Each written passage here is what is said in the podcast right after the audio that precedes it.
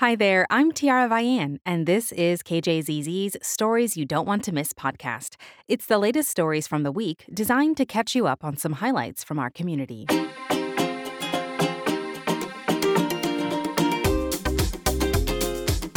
Thanks so much for listening. For the week of June 26, 2023, here are some top stories. When the new fiscal year begins on July 1st, the Arizona Department of Housing will begin working with the largest budget it's ever had for the state's Housing Trust Fund. As Katherine Davis-Young reports, the spending comes as Arizona faces a growing homelessness crisis.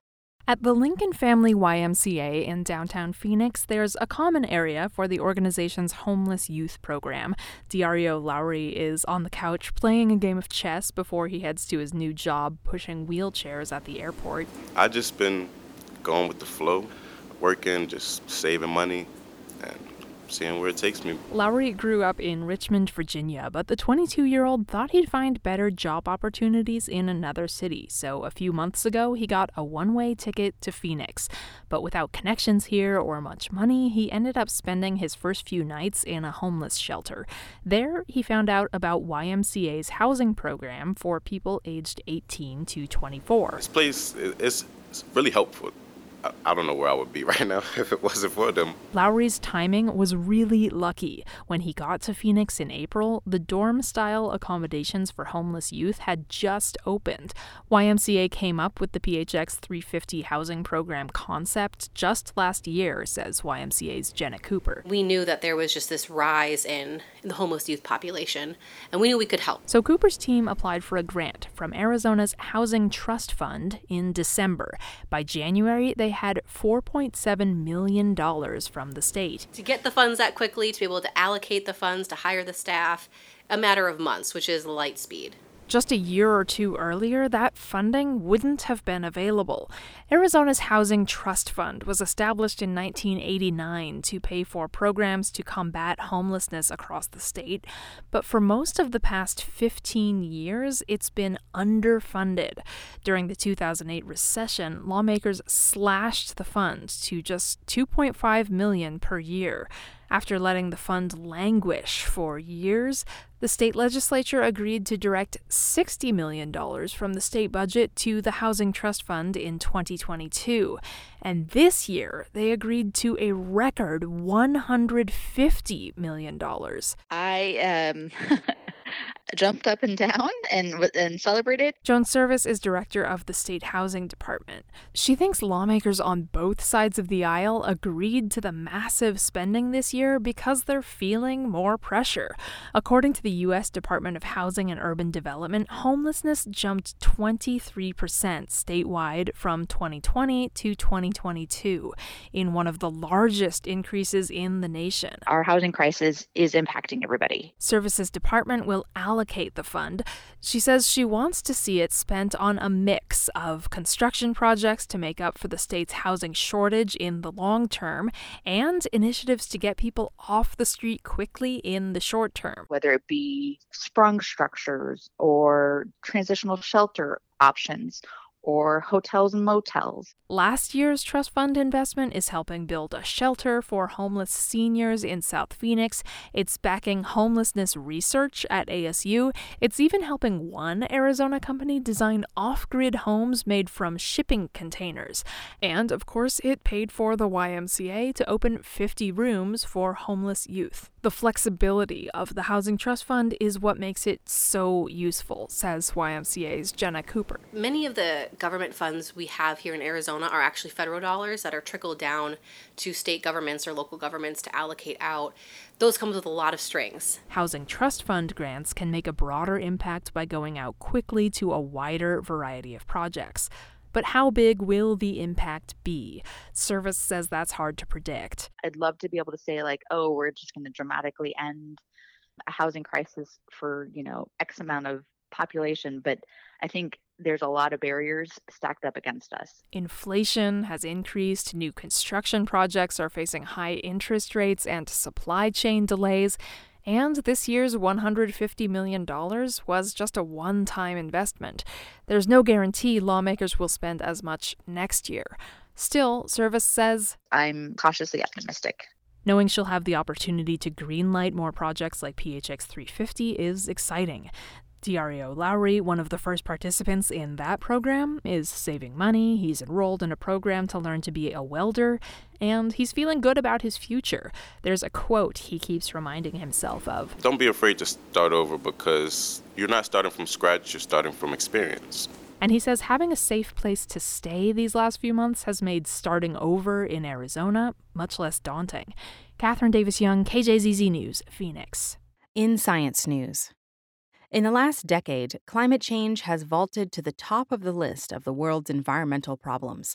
Scientists say that a warming planet may help trigger other events, such as a collapse of ecosystems across the planet, and that a mass extinction could be on the horizon. Ron Dungan has more.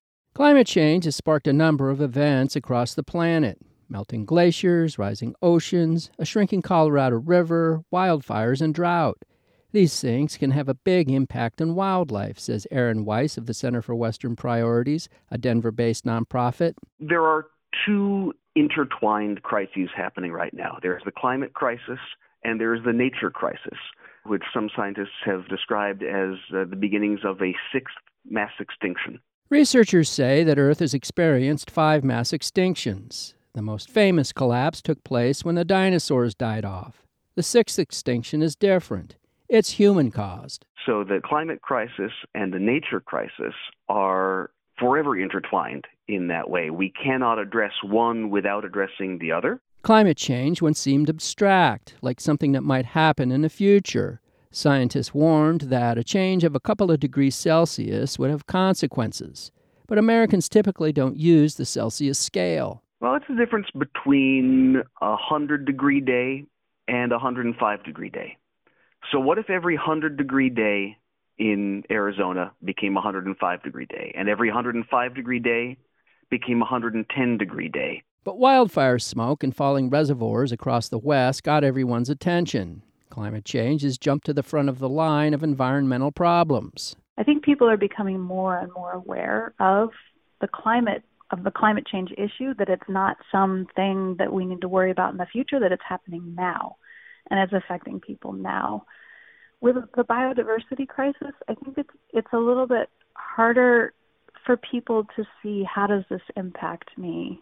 That's Margaret Evans, a biologist with the University of Arizona. She says because Americans spend so much time indoors, they've lost touch with what's happening outdoors. So many of us live in cities where we're really disconnected from nature, and the interdependence between people and nature has really been severed. In Arizona, the list of endangered or threatened species includes the jaguar, the California condor, the Sonoran pronghorn, and the black footed ferret.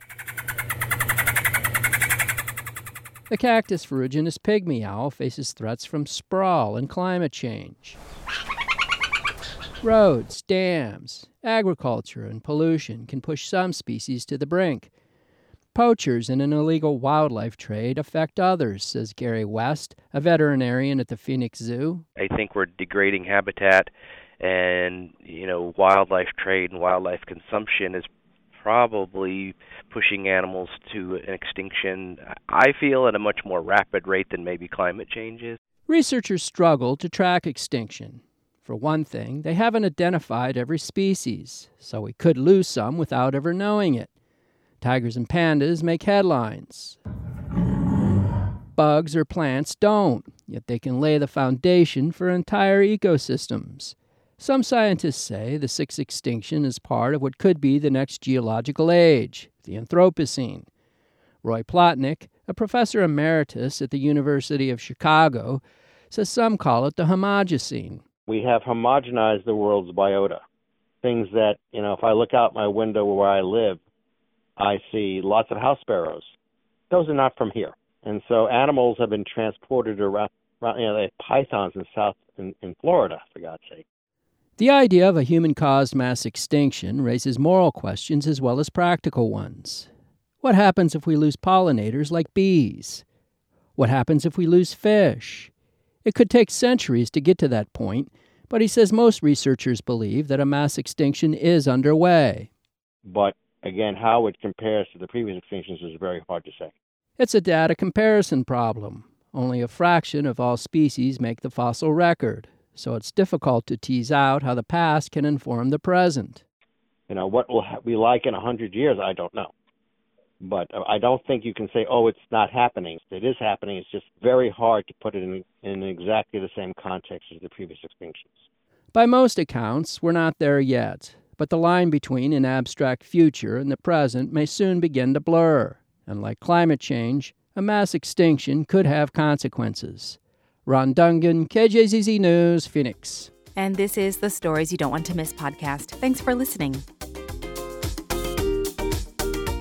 In business news, on Wednesday, the Phoenix City Council was asked to approve more than $2 million to create a new court for people experiencing homelessness. As Christina Estes reports from our downtown bureau, a recent discussion about the proposal became emotional.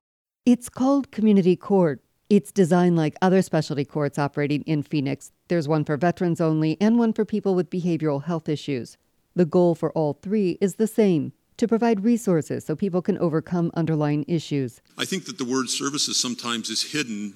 People think of euphemistically, we're going to give them a pat on the head, a cookie, and an apology. That's not what services looks like. David Ward oversees the city's public defender's office. It's not a cakewalk. These people have to go in, they have to go to counseling, they have to behave, they have to play by the rules.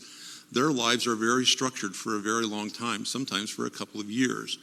They have to earn everything they get. Council members of the Public Safety Subcommittee heard the $2.3 million sales pitch. It calls for adding 11 full time positions to run the court and hiring 10 navigators to work directly with unsheltered people. That involves people already in jail and those referred to the court. The request is in addition to nearly $150 million Phoenix's Office of Homeless Solutions has committed to shelters, supportive housing, and behavioral health services in the past two years.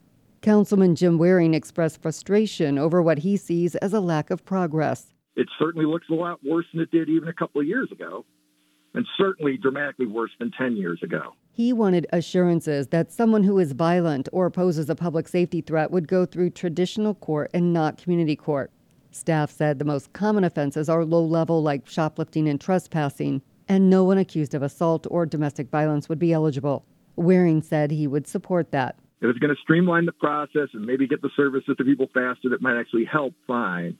But it, it is very disheartening to see what's been going on. This isn't about taking away accountability, it's about adding additional accountability. Scott Hall is Deputy Director for Phoenix's Office of Homeless Solutions. A lot of our folks that are out there suffering on the streets have given up on hope.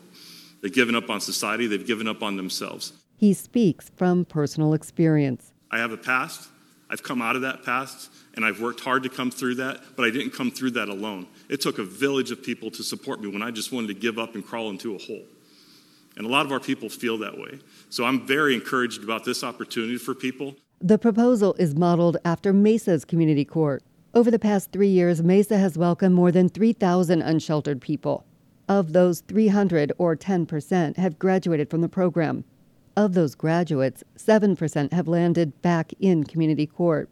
After researching Mesa's program and seeing success in Phoenix's other specialty courts, Councilwoman Ann O'Brien advocated for a community court. What is important to me in this program is that it is individualized, that people will be screened. They will not get a free pass. She highlighted the case of a Phoenix woman arrested for using drugs. She was thankful for the officers who arrested her. She was thankful for the system um, and thankful to be able to graduate from that program so that she could return to being the mom her kids deserved. Phoenix's community court might require someone to attend counseling, get a state ID, or apply for food stamps. They could also get help reconnecting with friends or family. Vice Mayor Yasmin Ansari said customized plans will be key. You know, one of those steps could be an individual adhering to securing stable housing. I think we've seen that wraparound support at our shelter, whether it's the Washington Street shelter or some of the other new ones that we have, has been very effective. Several community groups support the new court. Jeff Spellman with the Violence Impact Project said trespassing and drug use cause real harm to neighborhoods. It creates the cycle of uh, crime where people are just coming right back out on the street and nothing's done. Yet that, that visit to jail for a day really does nothing to change the situation. So this this model we know will work. Graduates could see their cases dismissed, a charge reduced or a sentence suspended. Those who drop out or fail will return to regular court. If the council approves, community court could be in session in January. Christina Estes, KJZZ News, Phoenix. Now from KJZZ Original Productions, here's the latest installment in the show series called Saguaro Land. Here's co-host Lauren Gilger. Sun and sand, sagebrush and tumbleweed, rolling mountains and giant cactus.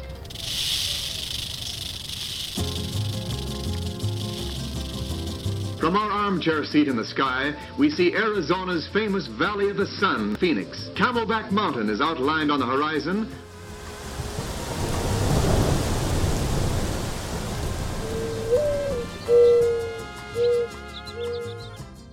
Today, we're looking at the Sonoran Desert through the lens of design. Any really talented architect or good architect knows what they're doing listens to place more than anything.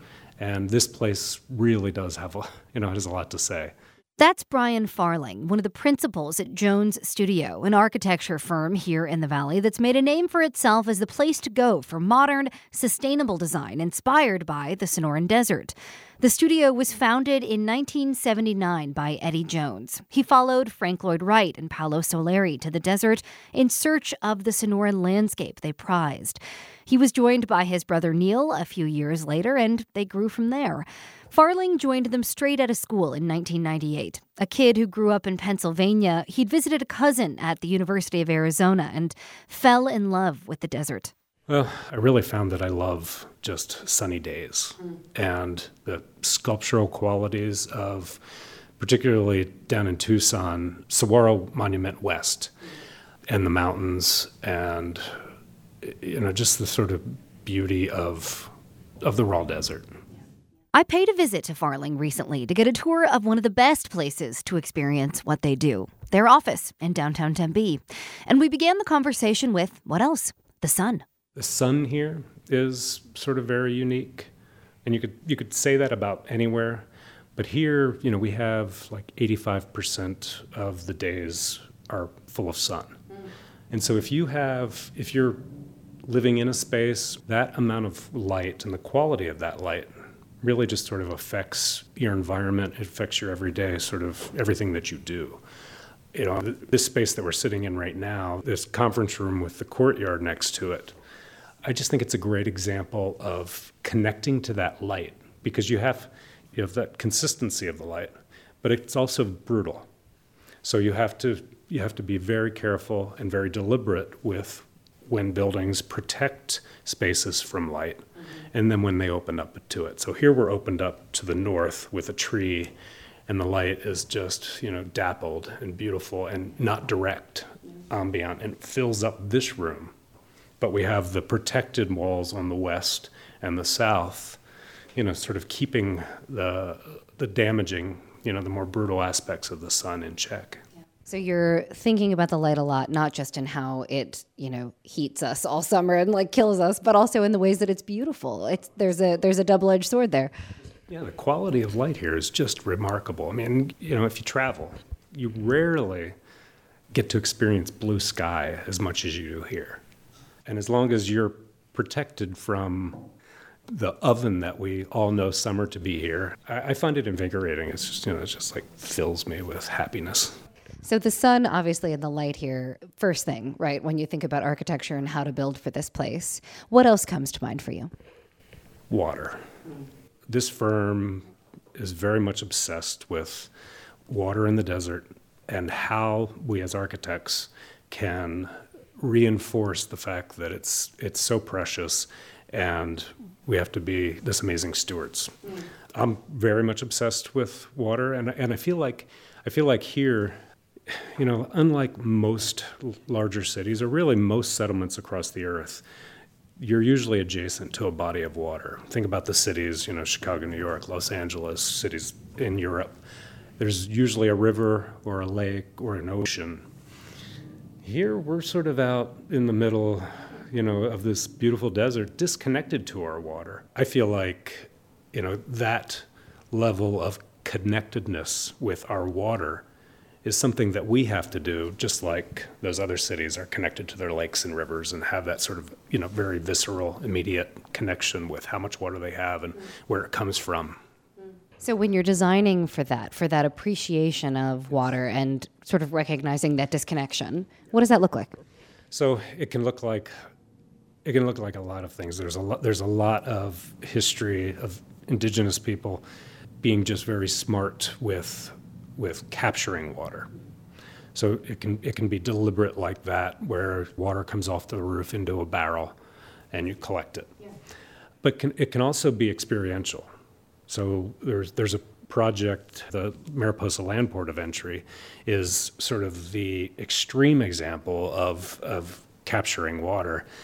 So we have a million gallon water harvesting system that irrigates the 54 acre site. And that this is we should explain a, a, port of entry to the U.S. from Mexico and down on the border. Right. The General Services Administration is a project very high aspirations for making very you know important and powerful architecture a welcoming gesture. Believe it or not, a welcoming gesture to people coming across the border. So the design was focused around this idea of what does that gesture look like and how do you make it meaningful and d- dignified. So we thought if we make an oasis, if you enter into a, a desert oasis, a garden, mm-hmm. that's a very human thing and, and a very powerful way to greet people and for their experience and for all the people that are working there. So, how do you do it garden in the desert? How do you do an oasis in the desert? You have some kind of water source, and hopefully it's not connected to the city plumbing system. So every building down there and lots of the parking areas and roadways drain to specific collection points. And there's there's some sort of very deliberate sculptural water scupper that celebrates when it rains and reminds everybody there that water is precious and that it's it's feeding the garden that everybody's enjoying on this port of entry. So you're gathering the water that comes down. This is not water features in the sense that like we're going to put a fountain here. It's natural water. It it is natural water, but certainly fountains like you think of in Las Vegas and and just very sort of over the top fountains are one thing, but as just in this courtyard right out. Yeah, there's one right outside here. We have a little dribbling fountain that that sound of water as you enter, you know, and as you experience that space. At Mariposa, we actually keep the water that's in the tank clean by aerating it through some small fountains that are in this gathering courtyard. So that sound, I mean, we all know that sound. It's it's a very human sound and everybody loves it. So that's really interesting because I would have never thought of architecture and thought of sound, right? And thought of like that sort of aspect of the senses. It sounds like you're really working with all five senses here. We try to, yeah. I mean, I think aspirationally, I think all architecture, the entire built environment in the Colorado River watershed, southwest, should be reminding everybody that lives here how precious water is all the time. And and and those are moments those are moments to define what desert architecture is.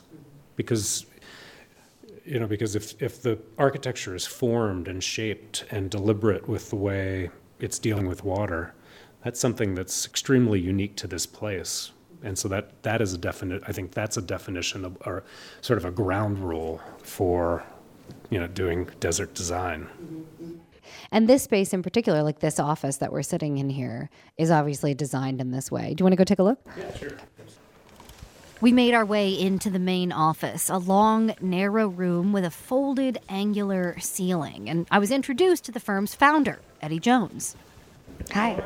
Nice to meet you. What is the, the thought behind this ceiling? It's sort of, it's got a, an interesting sort of pattern to it. It's structural. You see that unusual block wall outside? Well, it's structurally unstable. So the steel tube on top connects to the steel forks, which connect back to the building column line that you see here, and then that these folds in the ceiling kick all the lateral forces back to the center of the building. Now it's obvious. It seems clear now, yes, but it's beautifully done, and there's such a use of light there too, right? Yeah. Well, we prefer colored light over paint. Because colored light will dissipate the color as opposed to a, a sharp paint line. And when you talk about desert architecture, you know, people immediately think about how to, you know, passively cool and perhaps even harvest rainwater. Maybe Brian talked about that. But you know, we always have sunshine. And so putting a building in a garden is perhaps easier here than it would be up in a northern climate. And the other quality of the desert is the light. We're always guaranteed light, so we put it to work. In the winter, this folded ceiling, there's a clerestory strip of glass up high on the south. The light comes in, and this red floor is up on the mezzanine as well. Mm. The light comes in and bounces, and we always have this pink ceiling in, in the winter, and it starts to go away this time of the year because the sun's much higher. You know, in the sky. Yeah. It's inspiring to work in this building.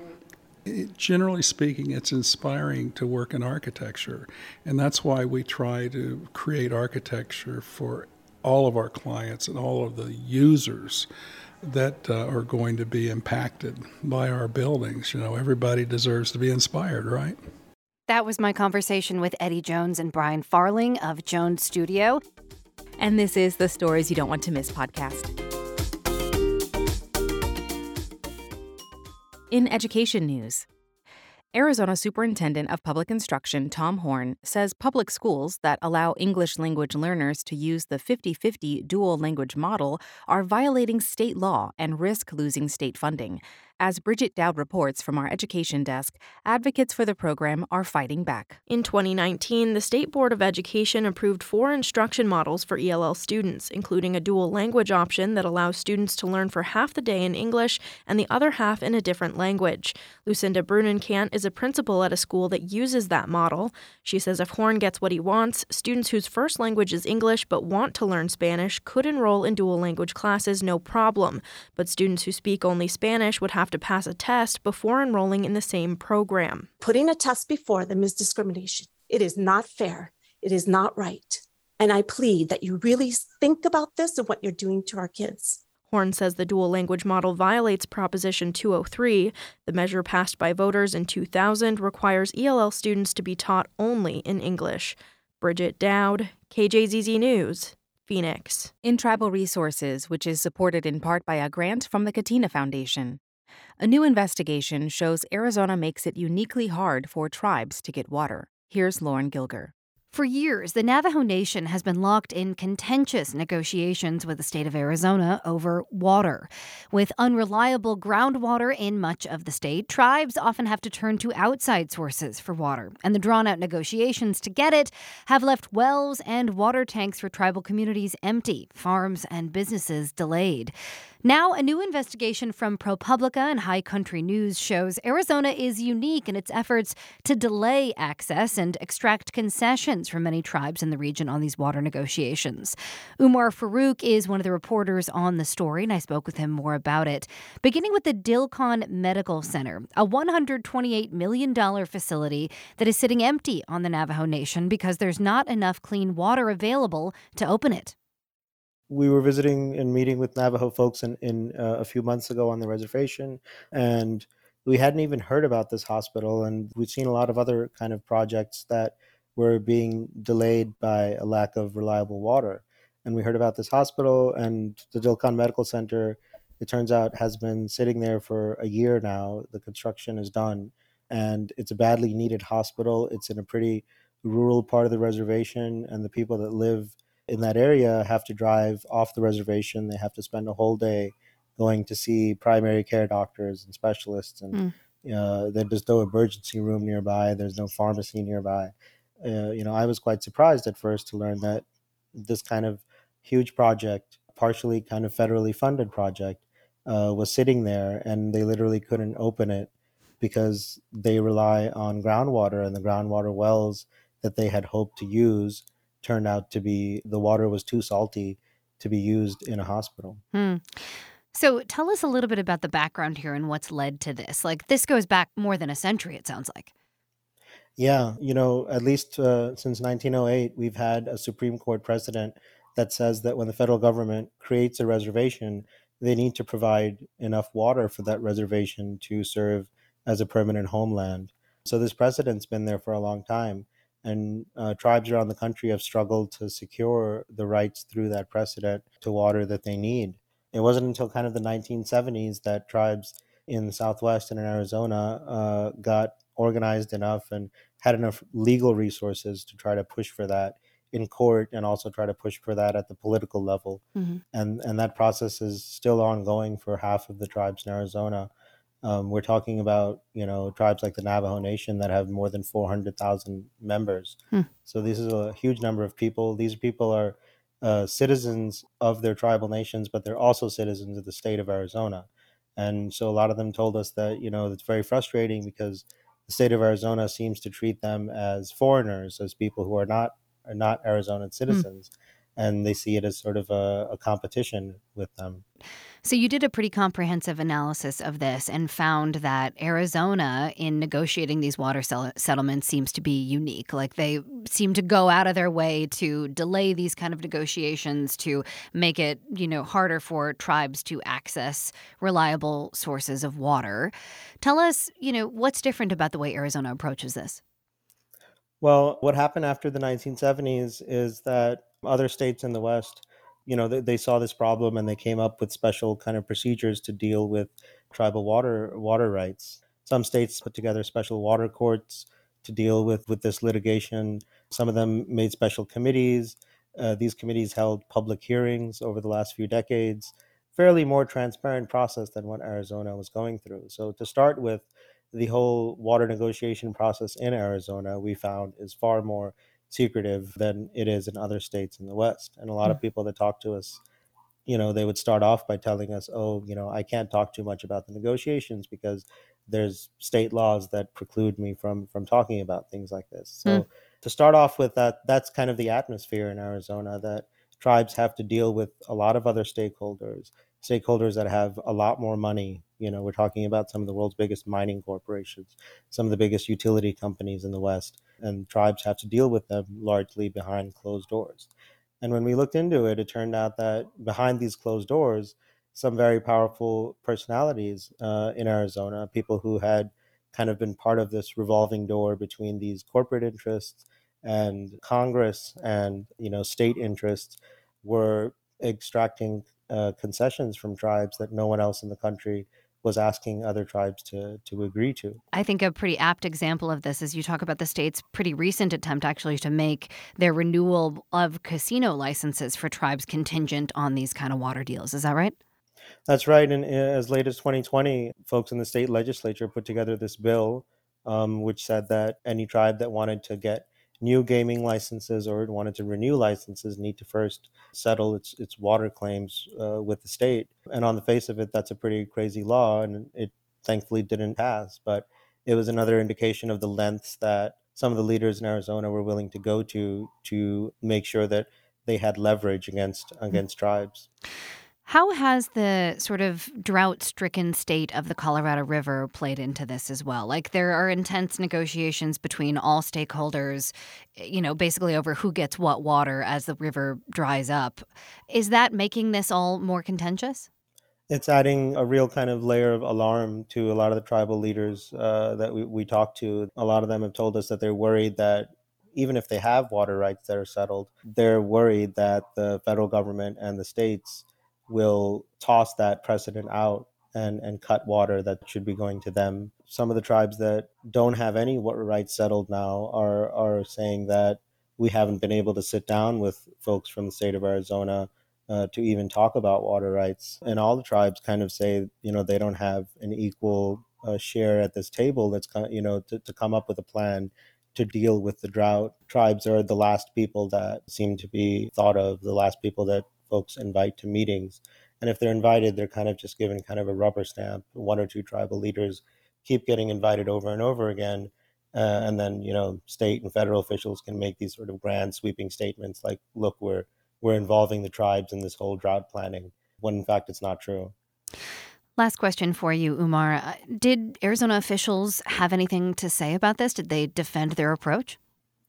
On the record, they didn't defend their approach to us, and we thought that was that was quite strange too. Um, we, you know, largely had to go with policies that tribal leaders told us were were being uh, you know enacted by the state, and in the last few years, what the state has said publicly.